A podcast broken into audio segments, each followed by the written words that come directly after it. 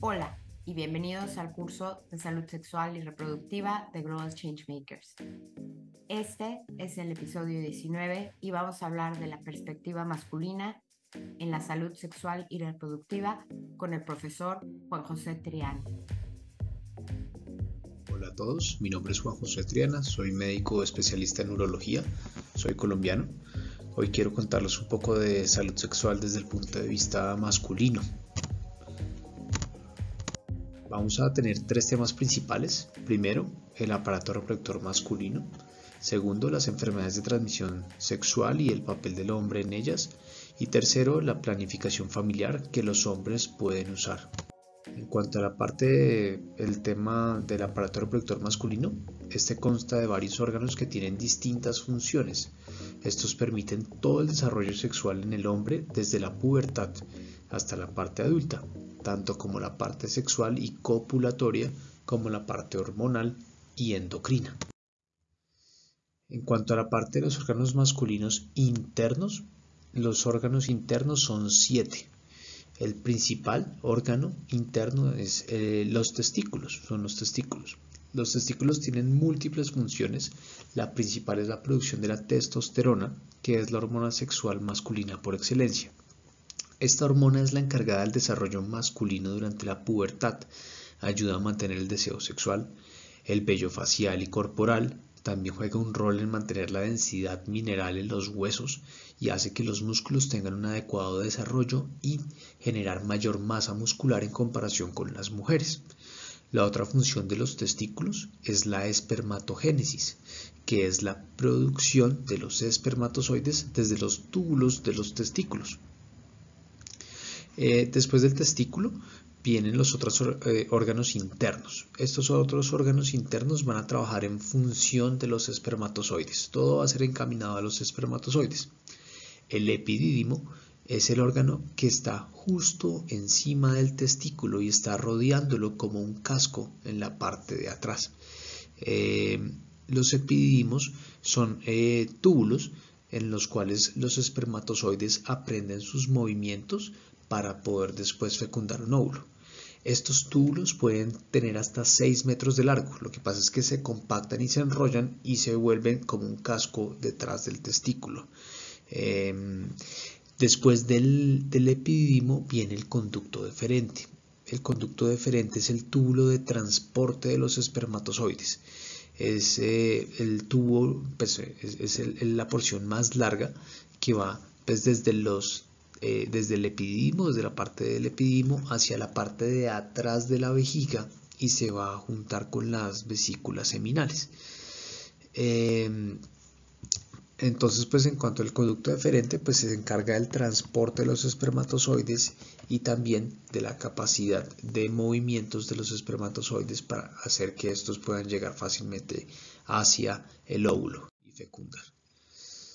Después de esto llegan las vesículas seminales. Estas vesículas seminales son glándulas que están encargadas de la producción de varios componentes nutricionales para los espermatozoides, principalmente fructosa, fluidos alcalinos para poder eh, protegerse del medio vaginal, que es un pH ácido, y también la producción de prostaglandinas.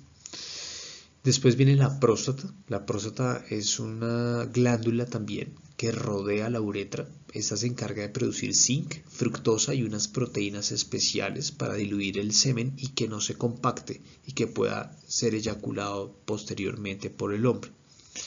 Y después de esto vienen los conductos eyaculatorios y la uretra. Estos realmente son solo medios de transporte para poder llevar el semen desde las vesículas seminales y la próstata hacia ya la parte exterior, hacia la parte de afuera. Entonces esos son los órganos internos. En cuanto a los órganos externos, realmente tenemos el pene como el órgano principal. Es el órgano copulador en el hombre, es el órgano donde pues, se va a permitir eh, la relación sexual como tal. El pene rodea a la uretra en toda su extensión.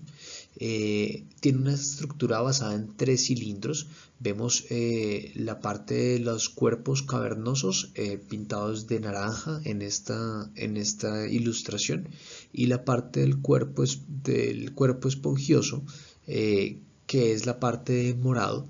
El cuerpo esponjioso rodea toda la uretra y termina en el glande. El esponjioso es la misma parte del glande.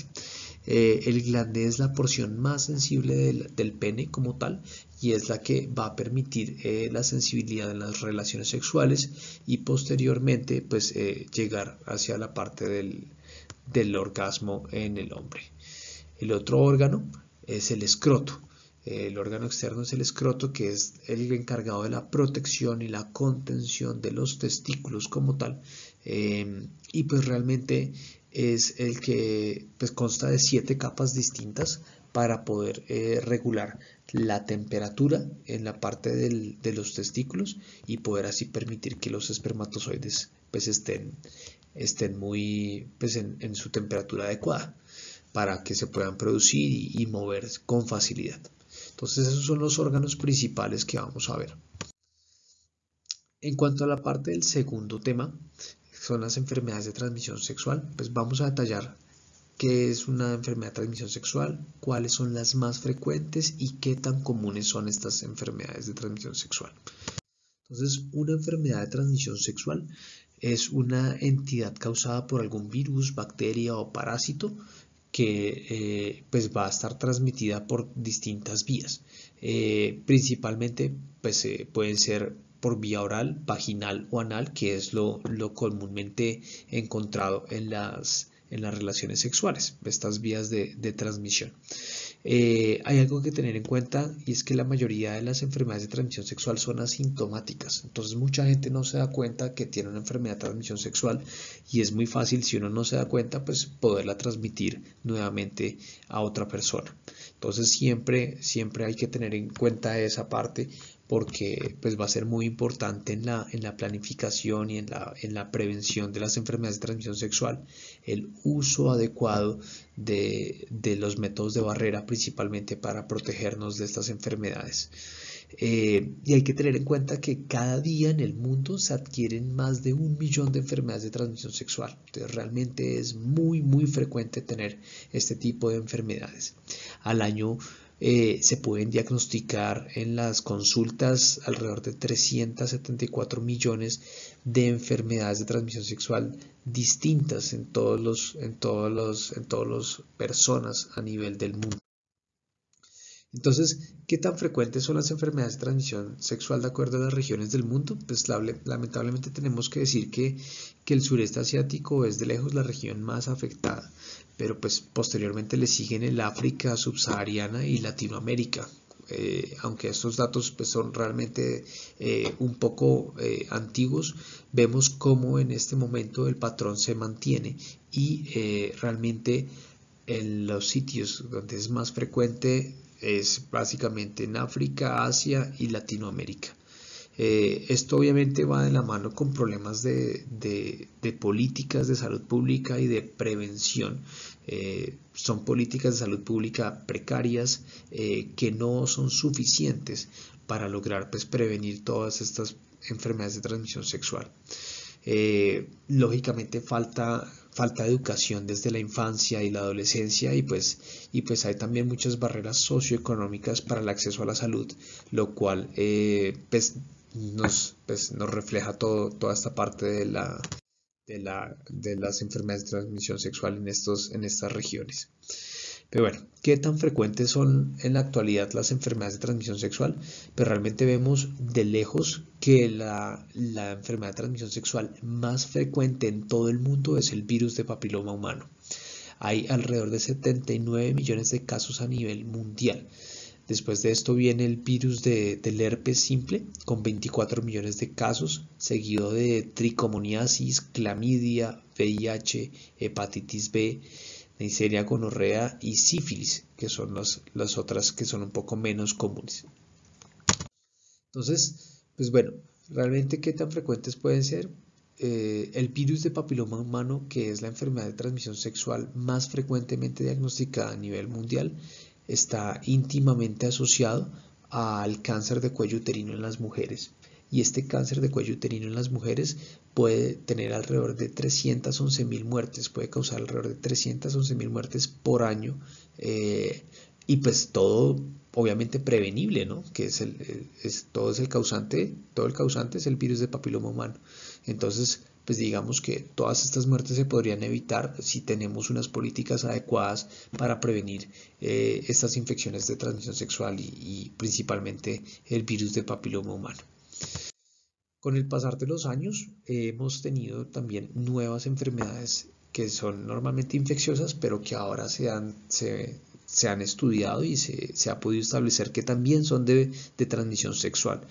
Por ejemplo, eh, tenemos el Zika, que normalmente es transmitido a través de las picadoras de los mosquitos, que también ha tenido transmisión a través de las relaciones sexuales, eh, pues con consecuencias nefastas durante el embarazo. Eh, pues la transmisión también puede ser vertical de la madre al hijo y eso es lo que puede causar deformidades en la cabeza como la anencefalia o la microcefalia que inclusive pueden comprometer la, vida del bebé.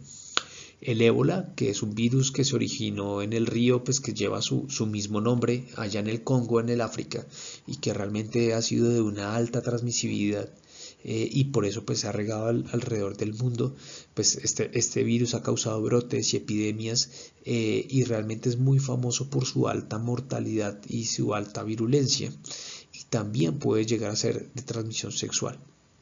Hay otras bacterias como la Neisseria meningitidis que también puede causar meningitis o enfermedades gastrointestinales eh, como pues, eh, eh, realmente graves eh, y pues consecuencias que uno tendería a, pensar que no son propiamente por enfermedad de transmisión sexual. Pero pues este, esta bacteria pues sí se ha visto como enfermedad de transmisión sexual la hepatitis A y la Shigella Normalmente, pues la hepatitis A es un virus eh, que puede causar síntomas gastrointestinales y la Shigella es una bacteria que también puede causar síntomas gastrointestinales. Normalmente estas enfermedades se han visto en aumento gracias al aumento de la transmisión vía oral, que es eh, la principal forma eh, de transmitir este tipo de infecciones. Entonces, ¿cuáles son los cuadros clínicos que se pueden manifestar que pueden estar relacionados con estas distintas causas? En cuanto a los cuadros gastrointestinales, pueden ser por Shigella, entamoeba histolítica, hay cuadros de uretritis que pueden ser por Neisseria, eh, gonorrea, la que es eh, pues, más frecuente, y la meningitis que puede causar también cuadros de meningitis cuadros de proctitis también por linfogranuloma venereum, eh, más que todo en los hombres que tienen sexo con otros hombres, e infecciones ya sistémicas como el Zika, ébola eh, o treponema pallidum, que también puede causar este tipo de, infecciones. Y pues no olvidar obviamente la infección perinatal por eh, el Zika, que es de la que les estaba hablando antes y que tenemos estas consecuencias tan nefastas en los, en los recién nacidos y en los, y en los fetos. Es principalmente, digamos que los cuadros clínicos que, que podemos eh, ver. Entonces, hay otra enfermedad de transmisión sexual que es de aparición reciente. Como ustedes se dan cuenta, pasó, el, el, pasó la pandemia del, del virus del, del COVID-19, el SARS-CoV-2, y todos pues, estábamos muy tranquilos y después, ¡pum!, llegó un brote de, de viruela símica, el monkeypox, eh, que pues eh, realmente se dio más que todo en pacientes eh, inmunosuprimidos. Este virus pues de la viruela símica es de alta transmisibilidad, especialmente por vía sexual también, por el contacto directo de la piel con piel, con piel o piel con las mucosas. Entonces, realmente tiene un periodo de transmisión hasta de 14 días y se ha visto que pacientes que también tienen infección por VIH pueden inclusive aumentar ese periodo hasta 28 días aproximadamente de transmisibilidad de este virus y eso lo hace pues fácilmente transmisible entre todas las personas. Em, hay estudios que demuestran que este virus de la viruela símica normalmente se localiza en ano y garganta. Eh, básicamente asociados con el sexo oral y el sexo anal. El 50% eh, de pacientes también tenían rastros de ADN de este virus en semen y el 20% en sangre y orina. Entonces eso es lo que lo hace eh, tan eh, transmisible, tan fácilmente transmisible. Entonces pues también cuidado con este virus de la viruela símica. Este fue el brote del 2022, donde normalmente, pues donde tuvimos realmente el año pasado hasta 85.158 casos de viruela símica. Normalmente los casos se reportaban en los puntos azules de África, como ustedes lo, pueden ver aquí en esta parte. Pero pues realmente llegó a ser un brote eh, eh, pues descontrolado, totalmente descontrolado, y estos, estos casos se, se, regaron en todo el mundo. Realmente llegamos a tener casos en eh, un montón de países y realmente eh, los casos ya reportados fuera del área común que era esta llegaron a ser 83.872 casos y hasta 88 muertes llegamos a tener en este, en este brote del, virus de viruela símica, básicamente en pacientes eh, inmunosuprimidos. En cuanto a la parte del virus del papiloma humano, pues realmente es la enfermedad de transmisión sexual más común. La mayoría eh, de los adultos sexualmente activos se van a infectar en algún momento de la vida, por lo que yo les decía eh, que la enfermedad es asintomática en muchas ocasiones. Aquí tenemos una foto de las, los condilomas, que es lo que llamamos los, médicos a estas lesiones típicas de virus de papiloma humano. Eh, este, este virus de papiloma humano normalmente tiende a ser autoinoculado frecuentemente. Con autoinoculación. Eh, me refiero a que uno mismo con las manos o con objetos como cuchillas, eh, rasuradoras, uno tiende a tocar o a lesionar la piel que tiene el virus y después eh, con la misma, los mismos objetos o las mismas manos llevar este virus a áreas sanas de la piel. Entonces uno mismo puede generar esa infección y esa repetición de la infección. Eso es muy importante tenerlo en cuenta eh, porque pues el uso de depiladores, compartir el uso de cuchillas de afeitar y demás puede, puede causar también infección de virus de papiloma humano. En cuanto al virus, hay que tener presente que hay, hay muchos, muchos subtipos, muchos serotipos del virus, pero principalmente hay en estudio 14 eh, subtipos del virus. Y normalmente estos 14 están asociados a cáncer, no solamente cáncer de cuello uterino, sino también cáncer de pene en el hombre y cáncer de ano en los hombres que tienen sexo con otros hombres. Los principales serotipos a estudiar son los 16 y 18, que son los principalmente relacionados con cáncer. ¿Qué factores de riesgo hay para poder tener virus de papiloma humano? Principalmente iniciar la vida sexual eh, tempranamente, la cantidad de parejas sexuales que una persona tiene y la cantidad de parejas de las parejas de uno el ser fumador, básicamente también por autoinoculación y el, que, el, que, fuma pues se lleva mucho las manos a la boca y eso puede transmitir más fácilmente el virus.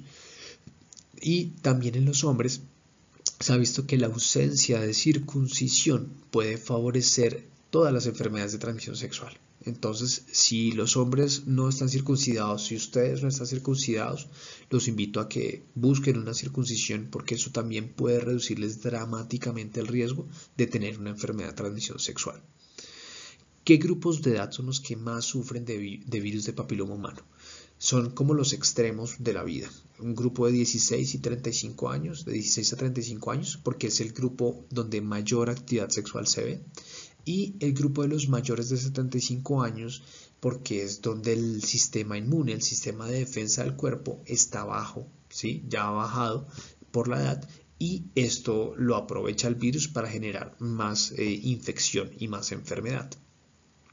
Entonces recuerden que este virus de papiloma humano se puede asociar en cáncer de ano hasta en el 90%, cáncer de cuello uterino también en el 90% y cáncer de pene hasta en un 40%. Entonces esto no es solamente una enfermedad que le toque a las mujeres, que el cuello uterino y ya. Al contrario, es una enfermedad también de hombres, es una enfermedad que afecta a mucha población, principalmente población de riesgo, que son la población que tiene eh, eh, sexo con, otros hombres eh, y es a los cuales nos debemos volcar en, en cuanto a enfocar la prevención de este tipo de enfermedades. Entonces, bueno, ¿cómo podemos prevenir la enfermedad de transmisión sexual? Principalmente hay varios factores eh, que podemos tocar y que son importantes para poder prevenir las enfermedades de transmisión sexual. Primero, la vacunación. Hay varias enfermedades de transmisión sexual que tienen vacunas, ya las vamos a ver y es importantísimo educar a la comunidad. La educación sexual. La educación sexual tiene que ser dirigida, tiene que haber políticas públicas para poder llegar a esas comunidades que más eh, lo necesitan, para poder saber qué tipos de métodos podemos usar para prevenir las infecciones de transmisión sexual la Consejería para Reducción de Riesgos. Estas consejerías se hacen normalmente para, eh, pues ya más dirigidas, no enfocados como tal a toda la comunidad, sino como a las personas que pueden tener factores de riesgo las personas que son promiscuas, que tienen mucha actividad sexual, que tienen varias parejas sexuales, que no les gusta usar métodos de planificación familiar, ¿sí? que tienen comorbilidades como el VIH y demás, estas personas tienen mucho más riesgo de presentar enfermedades de transmisión sexual. Y esas consejerías se hacen enfocadas hacia esas personas para reducir esos riesgos de, de infección y básicamente la promoción del condón, ¿sí? que el condón es el método de barrera por excelencia que no solamente nos va a ayudar a prevenir embarazos no deseados, sino también ayudar a prevenir las enfermedades de transmisión sexual. Entonces empezamos por la vacunación. Pues, todo el mundo habla de vacunas y durante la pandemia estuvimos hablando que la vacuna llegó, que la vacuna, que la vacuna, que la vacuna, pero realmente hemos escuchado tanto estas palabras que, realmente ustedes saben que es una vacuna. Pues bueno, realmente la vacuna es un producto, es un producto desarrollado por la ciencia en laboratorios que contiene virus, bacterias o parte de virus o parte de bacterias. Y estas se administran por varias vías, principalmente la vía oral, por la boca, vía nasal, por la nariz. También hay vacunas para la gripe que se administran vía nasal, intramuscular o subtérmica que son las más eh, utilizadas, que son a través de inyecciones. Esta, esta vacuna lo que va a generar es una respuesta en el cuerpo. El cuerpo va a reaccionar contra estas virus o bacterias que estamos poniendo y esto va a generar anticuerpos que son las defensas que van a lograr después evitar la enfermedad o disminuir su severidad. Eso es una vacuna. ¿Qué enfermedades de transmisión sexual tienen vacunas en la actualidad? Principalmente el virus de la hepatitis A, el virus de la hepatitis B y el virus de papiloma humano. El resto no tiene, no tiene este método de protección. O sea, el resto de enfermedades de transmisión sexual no tienen vacuna. Entonces, es por eso que es muy importante enfocarnos en la vacunación con, dirigida contra la hepatitis A, si el paciente no ha tenido hepatitis A, hepatitis B y el virus de papiloma humano, tanto en hombres como en mujeres. Y les voy a hacer énfasis en la vacunación contra el virus de papiloma humano, porque realmente ya hay unas vacunas muy buenas en la actualidad para reducir esta enfermedad drásticamente. Lamentablemente en nuestros países aquí en América Latina por ejemplo, en hombres no tienen todavía políticas de vacunación eh, a través de los sistemas del Estado, del gobierno. Entonces realmente es una lucha que estamos empezando a dar para que se den cuenta que los hombres también sufren de estas enfermedades y que tienen que ser vacunados. Hay tres tipos de vacunas. Empezamos primero con la bivalente, que eran dos serotipos que cubrían no más. Después la tetravalente, que son cuatro serotipos, y ya vamos en la nonavalente, una vacuna que se inventaron para nueve serotipos distintos, que son estos que les, que les muestro yo en rojo aquí en la diapositiva. Todos esos serotipos no solamente están asociados al cáncer de ano, de pene y de cuello uterino, sino también a las lesiones de verrugas y condilomas que veíamos en fotos anteriores. Entonces, realmente en hombres es ideal colocar esta vacuna no navalente contra los nueve serotipos. Es la vacuna que le sirve al hombre y nos va a servir para protegernos de cáncer y también de las enfermedades de las verrugas que causa el virus de papiloma humano. Esta vacuna no, navalente puede disminuir la recurrencia hasta en el 45% de los casos y disminuir la nueva aparición de lesiones hasta en un 65% de los casos. En cuanto a la promoción del condón, pues es el método de barrera por excelencia, es anticonceptivo, previene la enfermedad de transmisión sexual, hay condones masculinos, hay condones femeninos, ¿sí? Normalmente hay que hacer un énfasis en, la, en el buen uso, el correcto uso de este tipo de método de planificación familiar, porque la pérdida de la eficacia del condón se debe al uso incorrecto del mismo. Entonces, esto va a depender pues, de la calidad de la educación sexual que reciban las personas. Eh, hay que tener en cuenta también que el condón no protege toda la zona de los genitales que va a estar en contacto durante la relación sexual. Entonces, si ustedes tienen algún contacto con la piel, la parte de la mucosa, genitales eh, de otra persona y no están cubiertos por el condón, van a tener riesgo de virus de principalmente de BPH y virus de viruela símica y otras enfermedades por el estilo. ¿Cómo se usa el condón? Realmente es importantísimo empezarlo a usar bien. Y esta foto me pareció espectacular, que ahí la, tienen en, los, en los apartes y en los apéndices que mandamos los documentos, porque realmente esta, esta parte es el uso correcto y así se pone el condón, ¿cierto? Dejando la bomba hacia afuera y la parte enrollada hacia afuera. ¿Listo? El pene debe estar erecto y debe ponerse antes de la relación sexual. Dejar la bomba vacía para que allí se ubique el semen después de la eyaculación. Entonces se lo ponen antes de la relación sexual. ¿sí? Entonces, eso va a ser importante. Mm, en cuanto a la parte ya de la planificación familiar, pues obviamente dejamos de lado la parte del condón que es la más importante para hablar de la vasectomía. La vasectomía pues es una, una cirugía que nosotros hacemos comúnmente en urología, eh, muy frecuente, eh, donde realmente consiste en hacer un corte en los conductos deferentes, como lo vemos aquí en el dibujo aquí un corte en este conducto deferente y este corte aquí en el otro conducto deferente. Y esto se hace a nivel del escroto, en la mitad de los dos testículos. Lo que, lo que tratamos de hacer siempre es ligar y cauterizar los bordes. Y esto va a impedir que los espermatozoides viajen hacia el líquido seminal. Entonces el semen del hombre va a salir sin espermatozoides. No es que los hombres dejen de eyacular, dejen de sentir orgasmos, dejen de tener relaciones sexuales, no. Nada de eso se afecta. La función sexual sigue exactamente igual. Lo único es que no van a haber espermatozoides en el semen. Es un método de planificación que es definitivo, es una cirugía que normalmente no tiene reversa, ¿cierto? El reversar la vasectomía es un procedimiento que no siempre es exitoso. Entonces siempre piénsenlo como si fuera un método de planificación definitivo, como si no hubiera marcha atrás.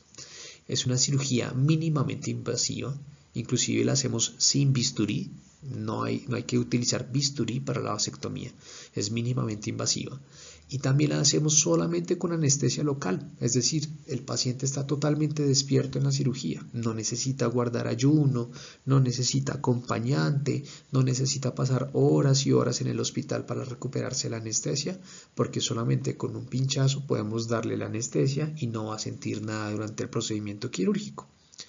El tiempo de recuperación es de aproximadamente 5 días y no produce esterilidad inmediata. Cuidado porque todavía pueden quedar espermatozoides en los conductos deferentes y por eso tenemos que esperar normalmente de 8 a 16 semanas para poder hacer un examen de semen y verificar que ya no hayan espermatozoides.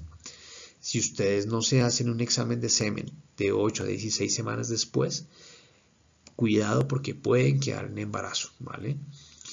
Y si ustedes llegan a ver llegan a ir a la consulta y llegan a ver espermatozoides en las muestras de semen después de la vasectomía, toca repetir el procedimiento quirúrgico. Eso es muy importante. Entonces, pues realmente concluyendo para esta lección, mm, podemos sacar tres conclusiones principales. La primera es que la planificación familiar, familiar, y las enfermedades de transmisión sexual son problemas que también afectan a los hombres de la misma forma que a las mujeres. La segunda conclusión es que se deben eliminar las barreras y los prejuicios culturales para poder así hacer que más hombres consulten al urólogo. Y el tercero es que se debe tener un rol activo en la sociedad generando consejería y capacitación en estos aspectos a todos los hombres, especialmente los hombres que hacen parte de las comunidades más vulnerables. Eso sería todo entonces en la lección de la visión sexual, eh, visión masculina de salud. Muchísimas gracias.